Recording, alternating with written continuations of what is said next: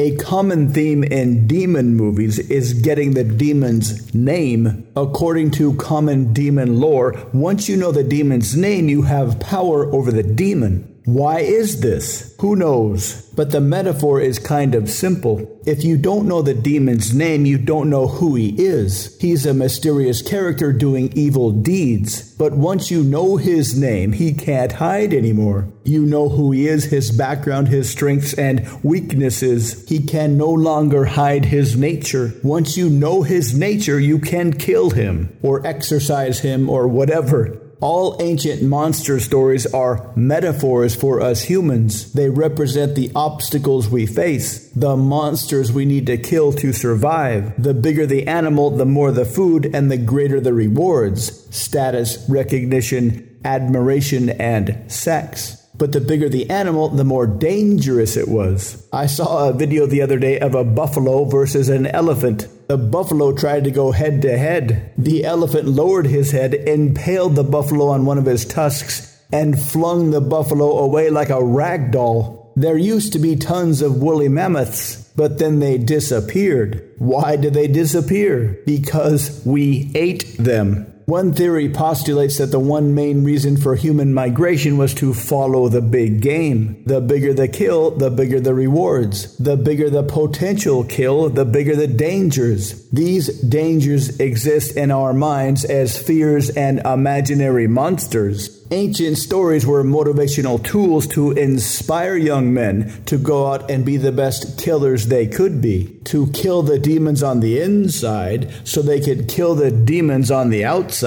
This is a necessary part of the hero's journey. There's usually a scene where the hero is supposed to go inside an enclosed space and face off against his most terrifying inner demons. Once the inner demons are taken care of, the outer demons are easy.